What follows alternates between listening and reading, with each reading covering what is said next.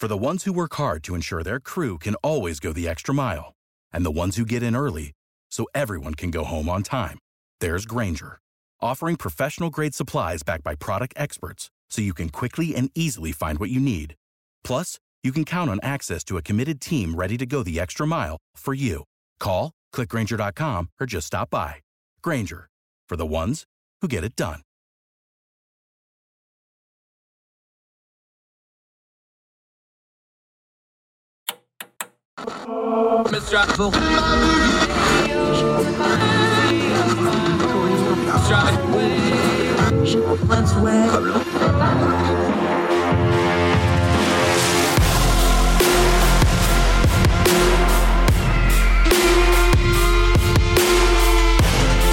With your host, Andrew Donaldson. This is Heard Tell.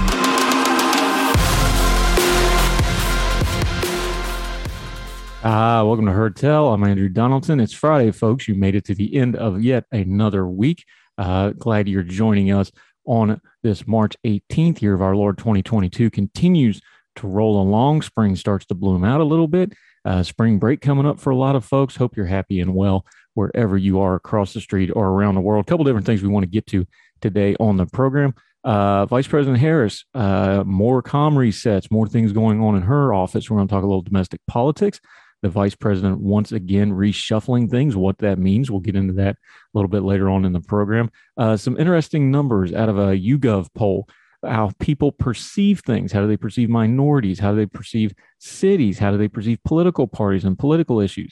And they did it a little bit different way. They did a gap range between what the number really is and what people think it is. And people's perceptions and assumptions, come to find out, shockingly, are way off sometimes. We'll get into that turn the noise down on that in a little bit. Uh, also, to end the program today, uh, cool story over in England. Guy went out for a midnight smoke, saw some flame in the sky, thinks it was a meteorite.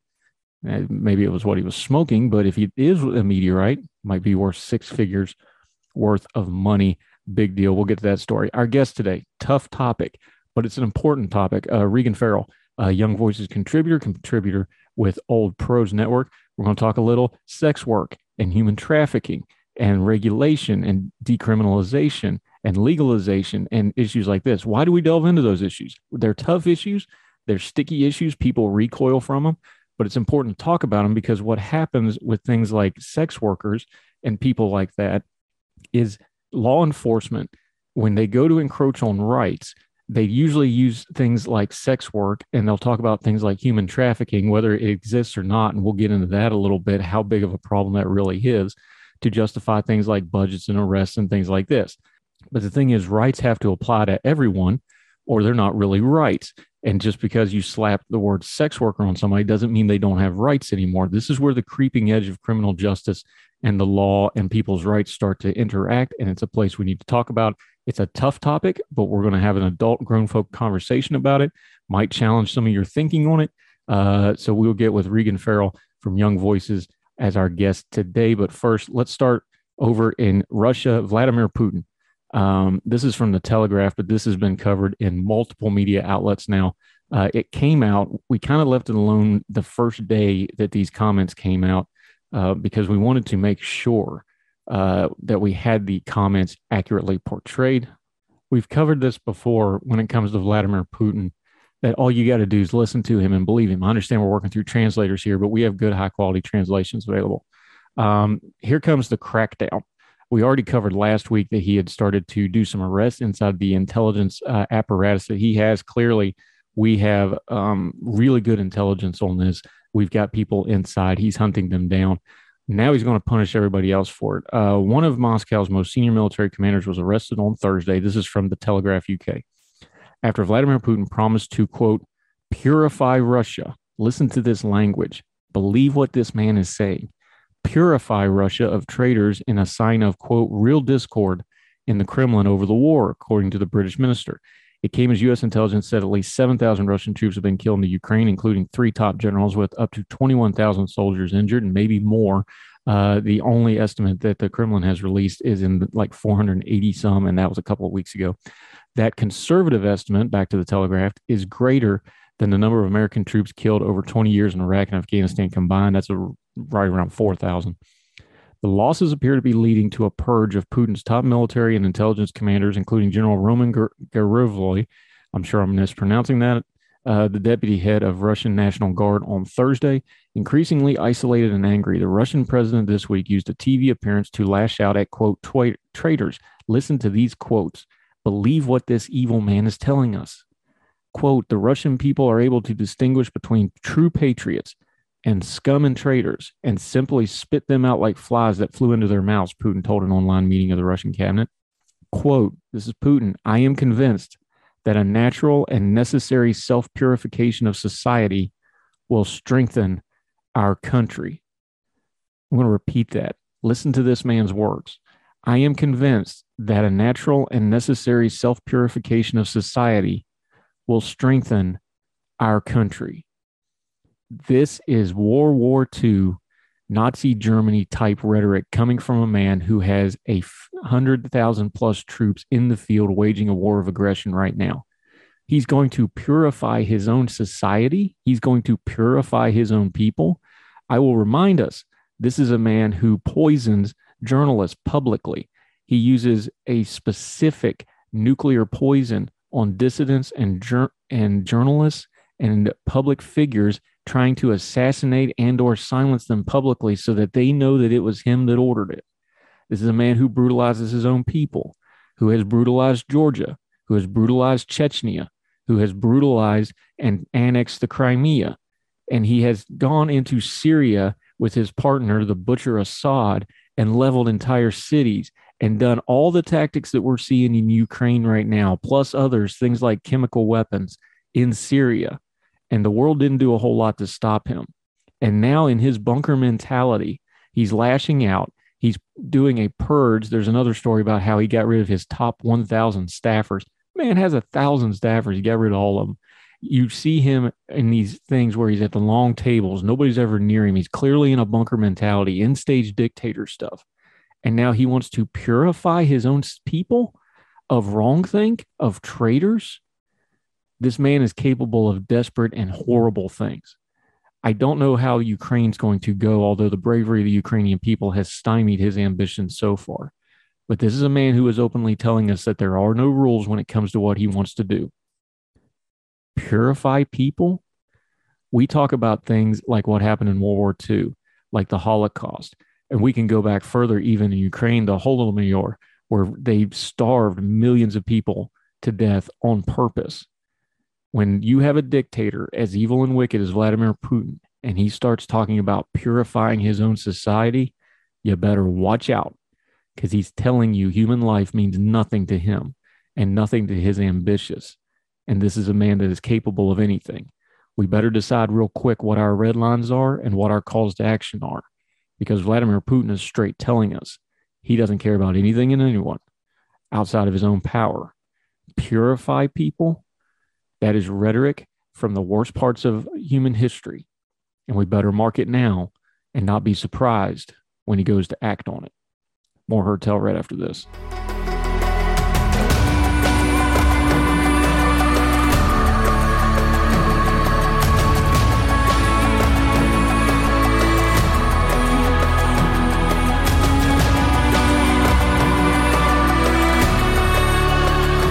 Hi, welcome back to Tell. I'm Andrew Donaldson. Let's go to some domestic politics real quick. Uh, specifically, let's talk about our vice president. Uh, vice President Harris back in the news. Uh, this is from Politico's playbook. Uh, Alex Thompson, Max Tani did this particular edition of it. Uh, vice President Kamala Harris press shop overhaul is almost complete. Now, this is just real quick. This is like the third or fourth time we've done a comms overhaul for the vice president's office in the year or so that she's been in office. Um, kind of surprising. Uh, after months filled with tough headlines, Harris's communication director left in November, and then her press secretary departed in December. Now, Deputy Press Secretary Sabrina Singh is leaving for the Defense Department, the Vice President's office confirmed. Of the four most senior communication officials that began with Vice President Harris, only one, Herbie Ziskin, uh, remains. The departures and their replacements amount to Harris resetting her press team under new comms director Jamal Simmons. Uh, Ziskin the deputy communication director, who has close ties to the West Wing, after previous stints working for Ron Klain, that's the chief of staff for the president, at Revolution LLC, Anita Dunn at SKDK, and Joe Biden, when he was vice president, will be promoted to senior advisor for communications. Press Secretary Rachel Palermo, who was on the transition team, and Pete Buttigieg's presidential campaign is being promoted to the deputy comms director. Uh, Ernesto Apreza, the White House senior advisor for public engagement, is moving over to the press team as the new deputy press secretary. He was also Nevada state director on Harris's presidential campaign and deputy communication director in Colorado for Hillary Clinton 2016 campaign, where White House political director Emily Ruiz was state director. Of course, all these folks know each other. These are all, you know, insular things. They're all friends. Finally, Tate Mitchell, another alum of Harris's presidential campaign, recently joined the office from the Small Business Administration be press operations coordinator. Here's the important part with the new arrivals, departures, and promotions have come a gradually shifting strategy as well. Harris has been doing more national media interviews. Um, at the one year mark of the administration and after the State of the Union, she did ABC, NBC, and CBS morning shows, a trifecta Biden often did as vice president as well. She also sat down with PBS NewsHour, Face the Nation, and Telemundo. We call this the car wash, where you do all the network shows all at once. And after stumbles, like when she told Craig Melvin about their COVID 19 strategy, that quote, it's time for us to do what we have been doing, and that time is every day. That's some good wordy word that says nothing, ain't it, folks? Uh, Harris continues to do more interviews to try to move on to the next cycle instead of retreating or becoming more risk averse. She has also tried to get help in the mix on issues outside her given portfolio, such as her recent trips to Europe, the discussion in the war between Russia and Ukraine. The reset isn't fully over either. A White House official says Harris is also hiring a new press secretary. What does this all mean? Well, we constantly seem to be rebooting, re imaging, re strategizing the vice president. There's a couple things here. One is the premise that you're going to have a high profile vice president is a little problematic in the first place because by nature, they're always going to be overshadowed by the actual president. Uh, the vice president doesn't really have a lot of official roles, has almost no power over presiding over the Senate, which is just a tie breaking vote and otherwise is ceremonial. Obviously, the folks in the Democratic Party and in the uh, Harris camp want her to have a high profile for her own future ambitions. They're finding out what a lot of people have found out before. It's hard being a vice president because there's no real way to do it without overshining the actual president and then it's a tricky thing because you don't want to look like you're trying to hot dog or upstage the main boss, but at the same time, you're trying to get your little bit of spotlight. Also, let's back up a little bit. Remember why she's vice president in the first place. Uh, she did not do well in her presidential primary, despite a lot of establishment backing, despite really great fundraising. She didn't even make it to Iowa. So the idea that she's going to be some kind of special for folks doesn't have any data to back it up yet. Now, she may do that down the road somewhere. But for now, the person that she works for, ostensibly, Joe Biden, already reaches all those communities that they keep saying that she would be the perfect outreach to. They ran, not walked to him. So let's watch the hype on Vice President Harris. She is what she is. We have data points on it. And despite anytime they kind of have to reboot over and over and over again, the problem probably isn't us. Problem's probably her. And it'll bear watching. More Heard Tell right after this.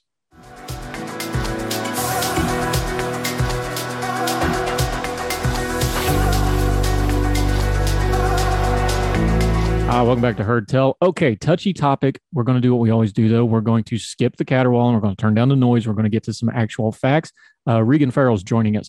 Uh, impressive resume for her, formerly with Cato. She's with Old Pro Productions. She's also with the Narrative Project. You know how big of fans we are of that because they do what we do. They just get to the data and let you make up your own mind. Uh, Regan, how you doing? I'm doing really well. Great to be here.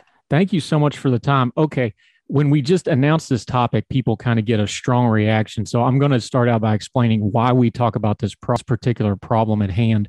Um, people will roll their eyes or they have their preconceived notions about sex workers, but the way we're going to address it today is if you're concerned about criminal justice, if you're concerned about social justice, if you're concerned about people's rights, this is the bleeding edge of how sometimes the police and the criminal justice system start getting their mission creep into people's rights and they do it under the banner of well they're sex workers and they're sex trafficking these things and then the rights start going to, to the wayside because the buzzwords have more power than the rights and that's the backwards way to do it.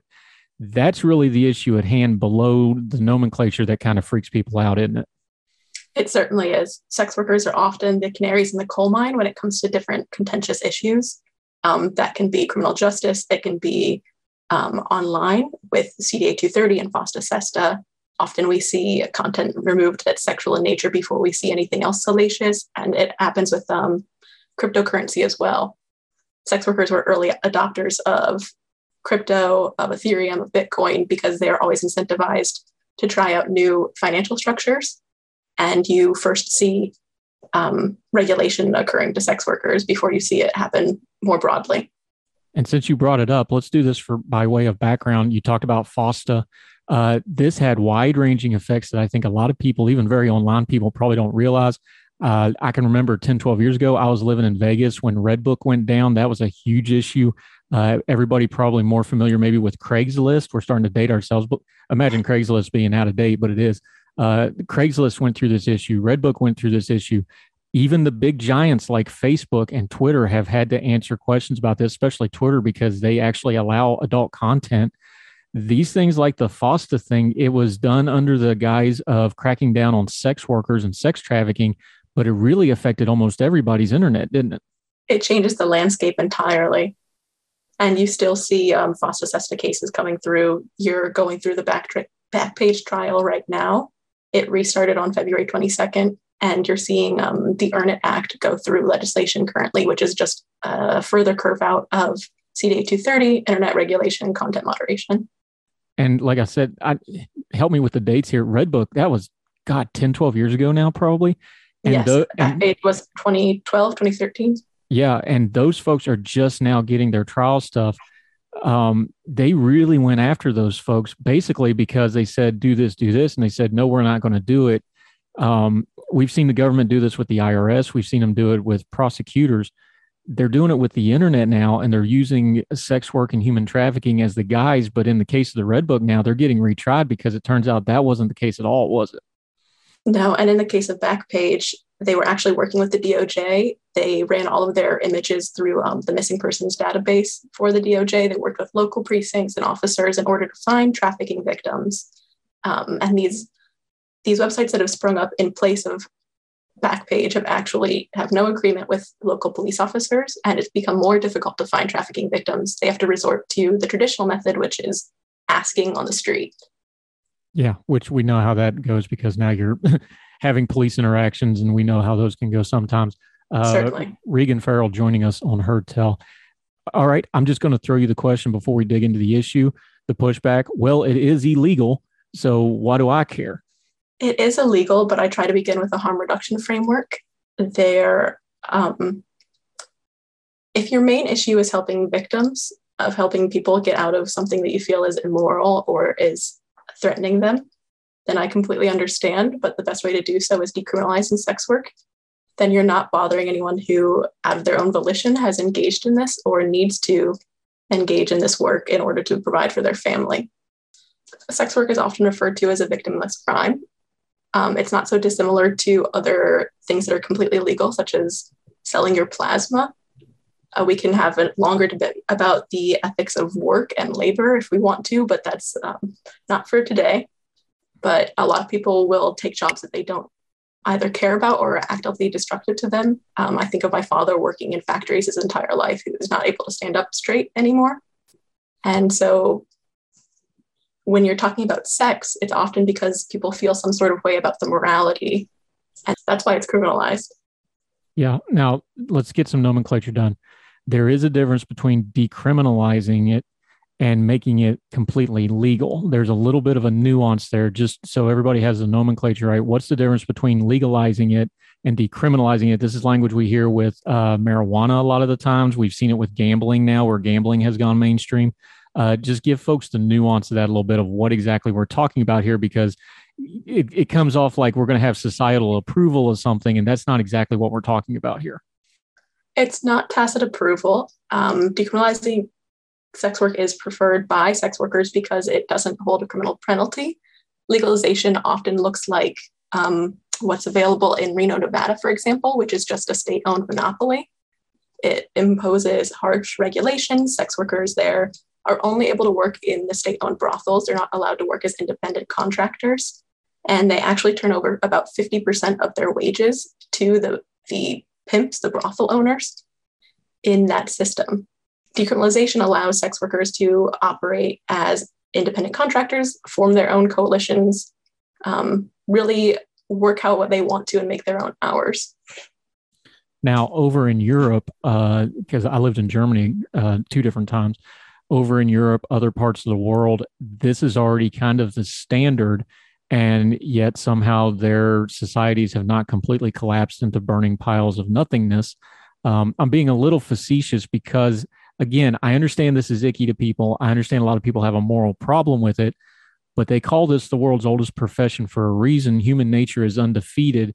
Uh, some of this is us beating our heads against the wall against something that's going on, and we just don't seem to want to have a realistic conversation about it, do we? No, not at all. This is going to continue happening. You're not going to see the oldest profession um, immediately cave in the moment that you have criminalized it. You haven't. It still continues in the, the shadows, and it's just really dangerous for the people involved. So, this goes back to what we were talking about harm reduction you're not going to take somebody that's working on the street or out of a hotel room or whatever stereotype you have in your head about sex work. You're not going to take them from zero to getting a college education and a and a middle class job. That doesn't go from zero to sixty. So, like we've seen again, I hate to use the examples, but people understand um, things with legalizing drugs and drug reduction and drug harm reduction. Gambling is another example. If we're going to have good policy in these fields, even if you're dead set against them, there's a reality here of hey, these people can't go from zero to 60 to doing it to dead stop. You've got to have some middle grounds and some steps involved, don't you? Entirely. Um, often, human trafficking victims' first experience with the police is in handcuffs, not as they're being helped.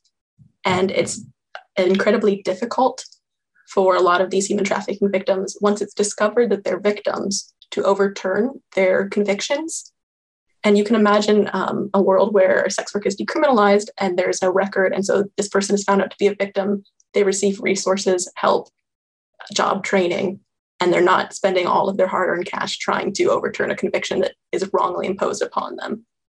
We've seen it in other areas of the criminal justice system, especially on the, what we call the low end, which we probably shouldn't refer to it that end, but you know the petty crime end, things like this this is really a situation, uh, you know, again, like drug use, like recreational drug use.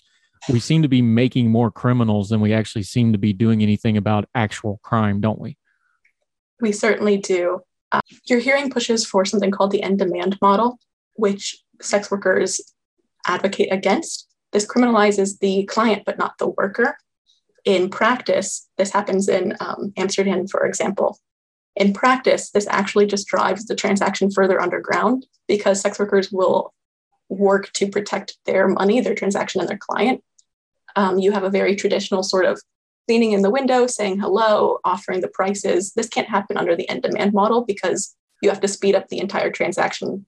The client is often anxious of getting arrested. And so instead, the worker will just hop in the car and then they have to negotiate once they're already in the car. They can't assess the situation before they're engaging. Yeah, and you can imagine how that power structure goes if you get a bad somebody with bad intentions in a big hurry. We're talking to Regan Farrell, uh, Young Voices contributor, also does some other work with things like Old Pro Foundation. We're going to come back after the break. We're going to actually back up what we're saying with some criminal stats. The police themselves tell you why this model does not currently work. And we're going to use an example everybody's aware of. We just had it last month the Super Bowl uh, the Super Bowl for football is also the Super Bowl for not only sex work stereotypes, but sex works conspiracy theories. We're going to get into that a little bit, human trafficking, more with Reagan Farrell right after this.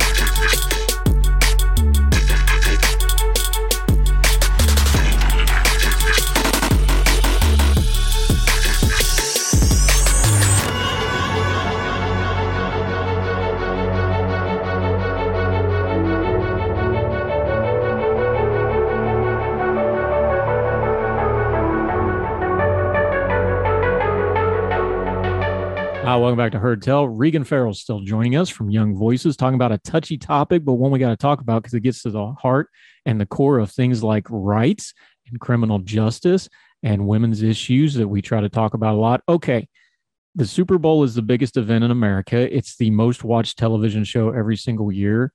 Uh, as many as maybe a third of all Americans bet on it, as many as half of Americans watched it but it's also the Super Bowl for sex work, sex works dialogue, and human trafficking conspiracy theories, isn't it?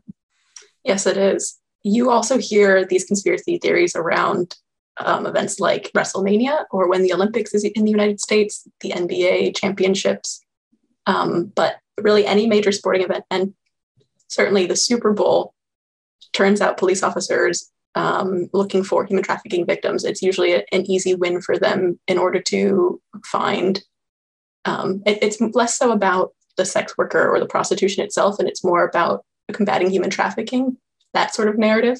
You hear these wild statistics that thousands of young girls, thousands of people are being trafficked in for these major events, which is patently false. It's typically um, local sex workers coming in for business.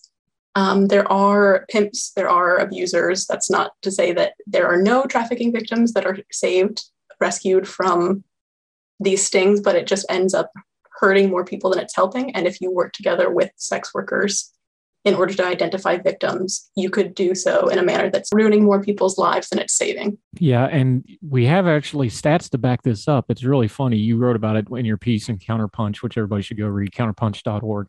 Um, in the last three years, the grand total of minors rescued from human trafficking at the Super Bowl is 11.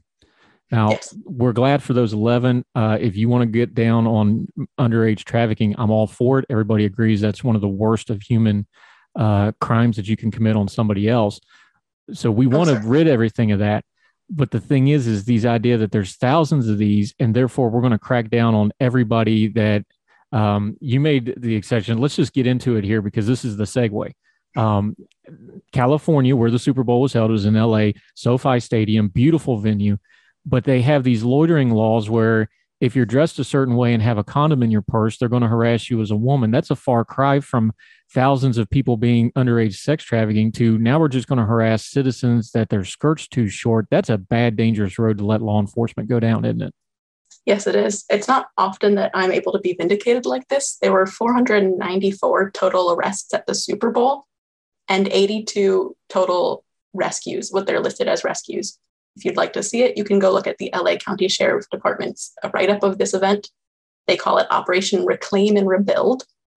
Um, so 494 total arrests, 214 of those are listed as commercial consensual adult sex workers, 201 are listed as sex buyers, 53 are listed as pimps, panderers, or supervisors, and 26 are other related um, felonies, charges, and offenses.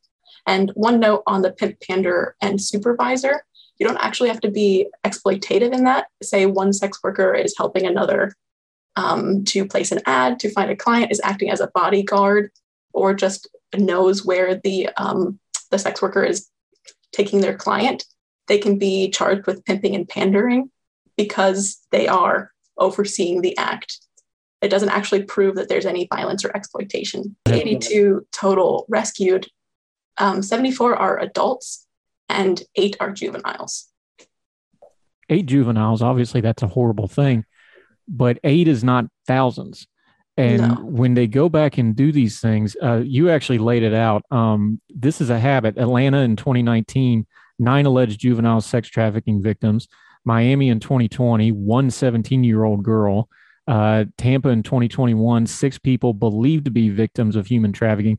These are just the arrests, though when you go to do the follow up and it's too early probably for the for the LA Super Bowl but when you go to do the follow up into these things do these charges actually end up panning out in a lot of cases some do certainly um, in Tampa the six people the one one of them was a 17 year old girl the other five were adults and that trafficking a lot of times looks more like domestic violence than it does um, some international cartel or what we think of when we're watching TV or in, we hear in the media sometimes. It's not some coordinated effort. It's usually an older boyfriend pressuring their girlfriend or fiance or wife into making some extra cash on the side because they have um, an addiction or another issue or they like to exploit people.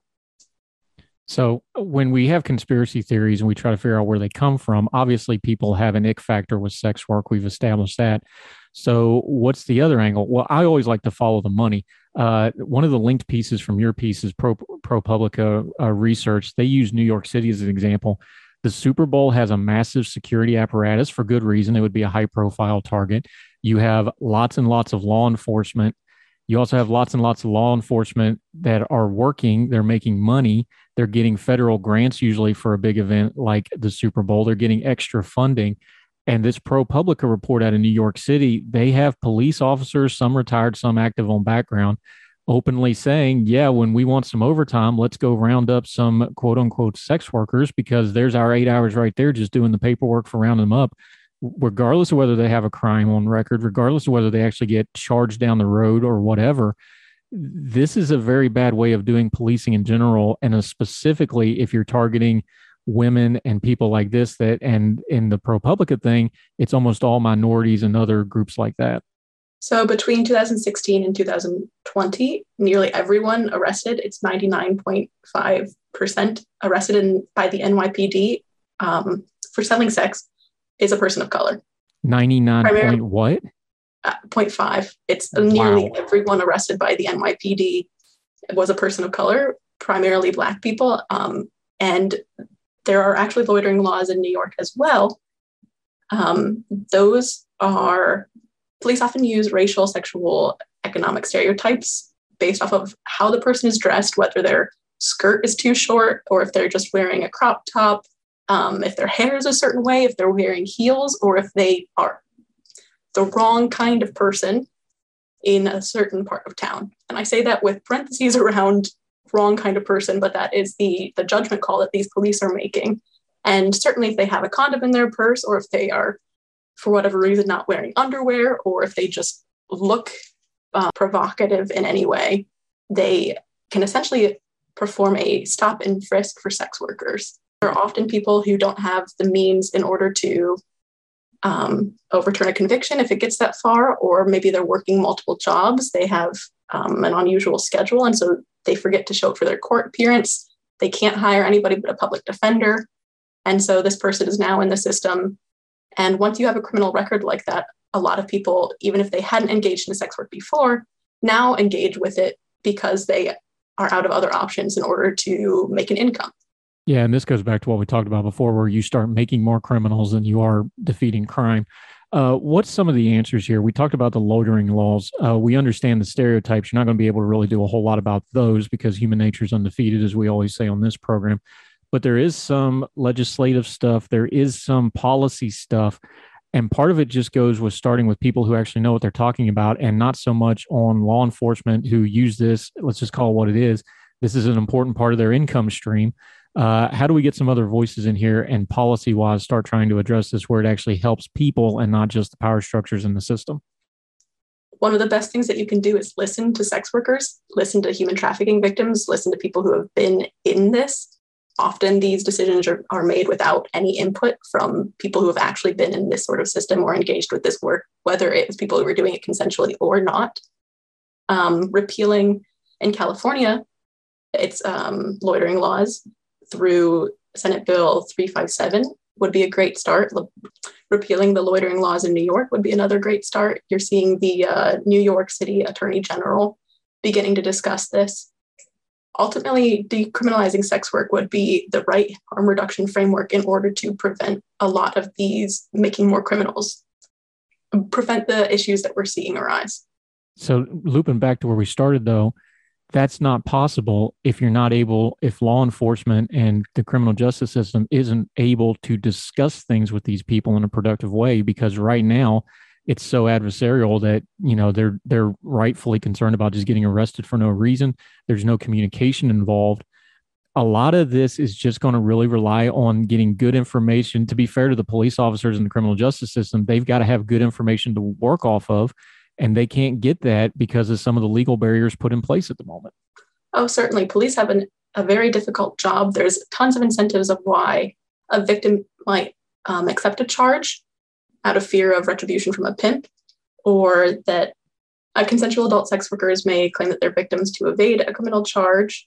There are tons of perverse incentives. By decriminalizing sex work, law enforcement officers can know who's in their community, know who are the, the normal people that are on the street or who are providing these services. They'll have their contacts. They can go in and ask Have there been any red flags? Is there anybody new or out of town? Does something is something setting off the bells and whistles in your head and should we go check it out you aren't bothering the people who are doing this consensually. You know that they're there. You're working within your community. And then you're also able to rescue victims. Once the threat of losing custody of your children or receiving criminal charge or being faced with fines, even if you don't have a record, you can still receive a number, a number of fines or spend a night in jail. Once the fear of the police is gone, you can work within the community in order to help who are who are truly the most at need here, the victims. Yeah, talking to Regan Farrell. Uh, she's the ops manager for Old Pro Incorporated. Uh, she's also a Young Voices contributor. Uh, there's a thing that I've talked to with our legal friends and lawyer friends. It's become a real thing the last 15, 20 years. Uh, they call it the CSI effect, where like every jury thinks that, you know, you get DNA and because of the TV show CSI, criminal justice is really, really easy. Has there been kind of a law and order SVU thing to some of this where we we have a not good pop culture view of what are and are not victims here. And that is maybe warping how we view this because people think the victims are really clear cut. And like we've already detailed, when you have the system itself making more victims where otherwise they would not be, this gets really complicated really quick, doesn't it? Oh, certainly. And each story is different. You have people engaging with sex work who are de- technically doing it consensually, but um, we call it survival sex work. They have no other options. And so those are people we don't want in the system as well, who are um, who we want to provide options for direct aid resources in order to leave the industry. Um, you do have, like I said, mentioned before, perverse incentives on why people might claim that they're a victim when they're not, or take a criminal charge when they are a victim.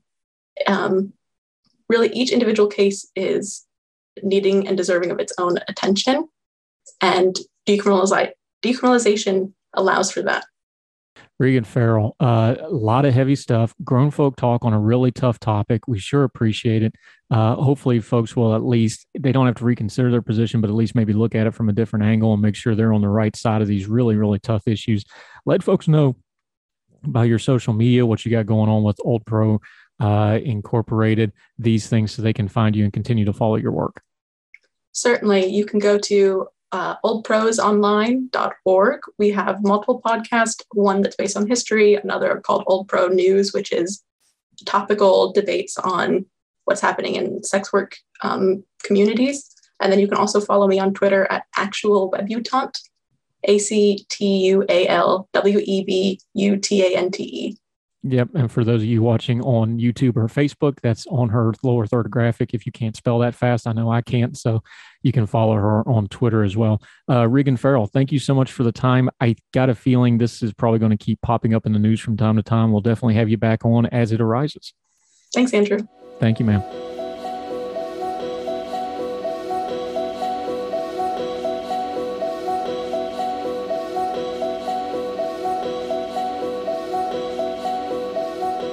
Ah, welcome back to Heard Tell. You know, our thing here is turning down the noise of the news cycle. We get to the information. We don't just go off half cocked about things. We dig into it. We find out what's actually going on. We don't react to the news. We try to understand the news and discern our time. And we have to do that with data sometimes. Interesting data points here from YouGov America. Polling came out. This got a lot of traction on social media. I don't know if you saw it or not. Uh, you can find it at yougov.com. It's Y O U G O V. Um, headline to the poll Americans overestimate the size of minority groups and underestimate the size of most majority groups. Now, this goes to things like prejudices, stereotypes, things like this. We always say on this program don't assume, find out uh, use that magical Google machine for something other than finding out, you know, which actor or actress was in your movie or whatever else you're trying to find out, and use the internet for something other than sharing cat pictures and yelling at Washington or your politicians of your choice. Uh, instead of just working off your assumptions, you can actually find out data almost instantly. Google is an amazing thing, but it's also a self participatory thing listen to some of these numbers. What they did was they give you a range between the true portion or what it actually is and the estimated portion. And so it's the percentage of how far they're off. They're off by 10 points, 20 points, whatever scale one to 100, right? Uh, interesting things here. Uh, uh have a household income over 1 million, 0% true to 20% estimated portion. Over 20% of people thought there was more million dollar homes than there actually were. Uh, how many people are Muslim? 27 points off from what is the actual truth. How many people are Native American? 27% off. Jewish, 27% off. This is an interesting one. How many people live in New York City? How big do you think New York City is? Because, of course, New York City is overly represented in our media because it's very media centric. Over 30 per points off. People thought New York City was bigger than what it was. Uh, atheists, 33% off. Uh, bisexual, 29% off. Uh, members of a union. We just did this with our friend Dennis Saunders. If you missed that episode, go back and watch it talking about union labor. Union labor is down to about 10% of the American workforce. But when they ask this question here about are in a union, interesting number. Uh, the true portion is about 4% of respondents got it right, 36 points off. People thinking more people are in a union they weren't. How about this one? Uh, the food one. We always talk about food, vegan or vegetarian people were 30% off, thinking there was 30% more vegan and vegetarians than there actually are. Uh, opposite of New York City, how many people live in Texas? They were 30% off on that one, too. Here's an offhanded one left handed folk. Uh, interesting story. My father was actually ambidextrous till his one room schoolhouse took a ruler to him. Uh, left handed folk, 34% off. Interesting number. And then there's some things that are really important here. Uh, have an advanced degree. 12% to 37% range off what people think than the actual numbers. First generation immigrants, 14% is the true portion, 33% was the estimated portion. Uh, how many people are Hispanic? Almost 40 points off the actual thing. How many people are Catholic? 41 points off. And then the widest range on the entire survey. Listen to this one. Who owns a gun in America? Gun ownership's a big topic. Second Amendment folks, very loud and online. People that are against gun ownership in various forms to various degrees, very loud online. 54% spread off of the mean of how many people own a gun in America. Here's another one college degree, 47% off to 33% off. Uh, household income over 100,000. This one was one of the tightest ones, 34% was the uh, true portion to 38%, the estimated portion. Uh, and how many people are Democrats? 42% 51. They did pretty well on that. And how many people in America? Um, this is one that uh, probably needs more delved into. How many people are a military veteran? 40% off. A lot of people think there's more veterans than there are. Uh, there's not only a very small single digit portion of the American community is in the military. The uh, depend, direct dependent one is in the low double digits. A very small portion carries the military burden for our country, unlike in a lot of other countries. So, what does all this mean? Well, it means discernment is still the currency of the day. Don't just guess. If you know something or you're wondering about something, don't work off what you think you know. Go find out for sure a lot of these are hot button topics, but they're also data points underneath. So when we talk about Hispanic folks, like we have on this program lately, uh, if you're talking about Catholic folks, if you're talking about California, you're talking about New York City, if you're not in one of those groups, go find out about it before you start spouting off online and know what you're talking about. It's not that hard. You hold in your hand if you have a smartphone, and we see the data. Something like 89% of y'all that are watching Heard Tell or listening right now are on your smartphones. Uh, use it for something good. Find out the actual information. Let that guide your hot takes and your opinions and the things you say online and work off of facts. It's something we try really hard to do here. Sometimes we're right, sometimes we're wrong, but we always try to get the facts right. Do that because if you work off of assumptions, well, you know the old saying if we had a whiteboard or chalkboard, we could write it out for you, but you get the idea. Don't assume things, know the facts of the case, and then go and opine on it. It'll make for a better discourse, make you look smarter, and it'll be better for everybody involved. More Heard Tell right after this.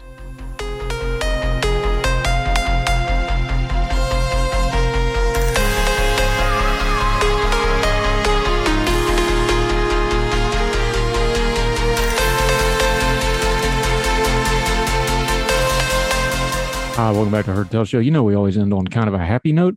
Maybe this is happiness that falls from the sky literally, you know, we have our friend Dr. Michael Siegel on all the time. He's always talking about the asteroid that never seems to hit Earth but makes lots of headlines.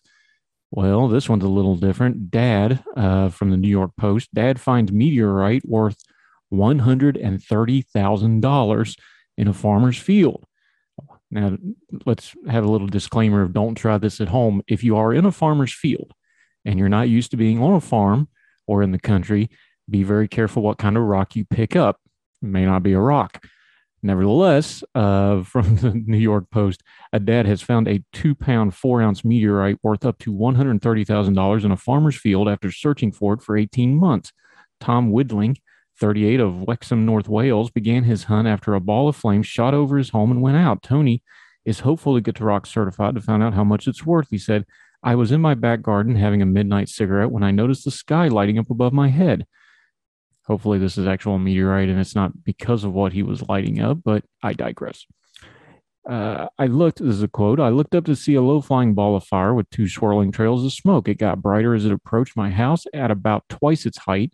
It was so low you could have kicked a football in the air and it would have reached it. As it crossed over it, if it extinguished within a few seconds, there was no noise. It just disappeared, leaving only trails of smoke. There's a picture of this rock.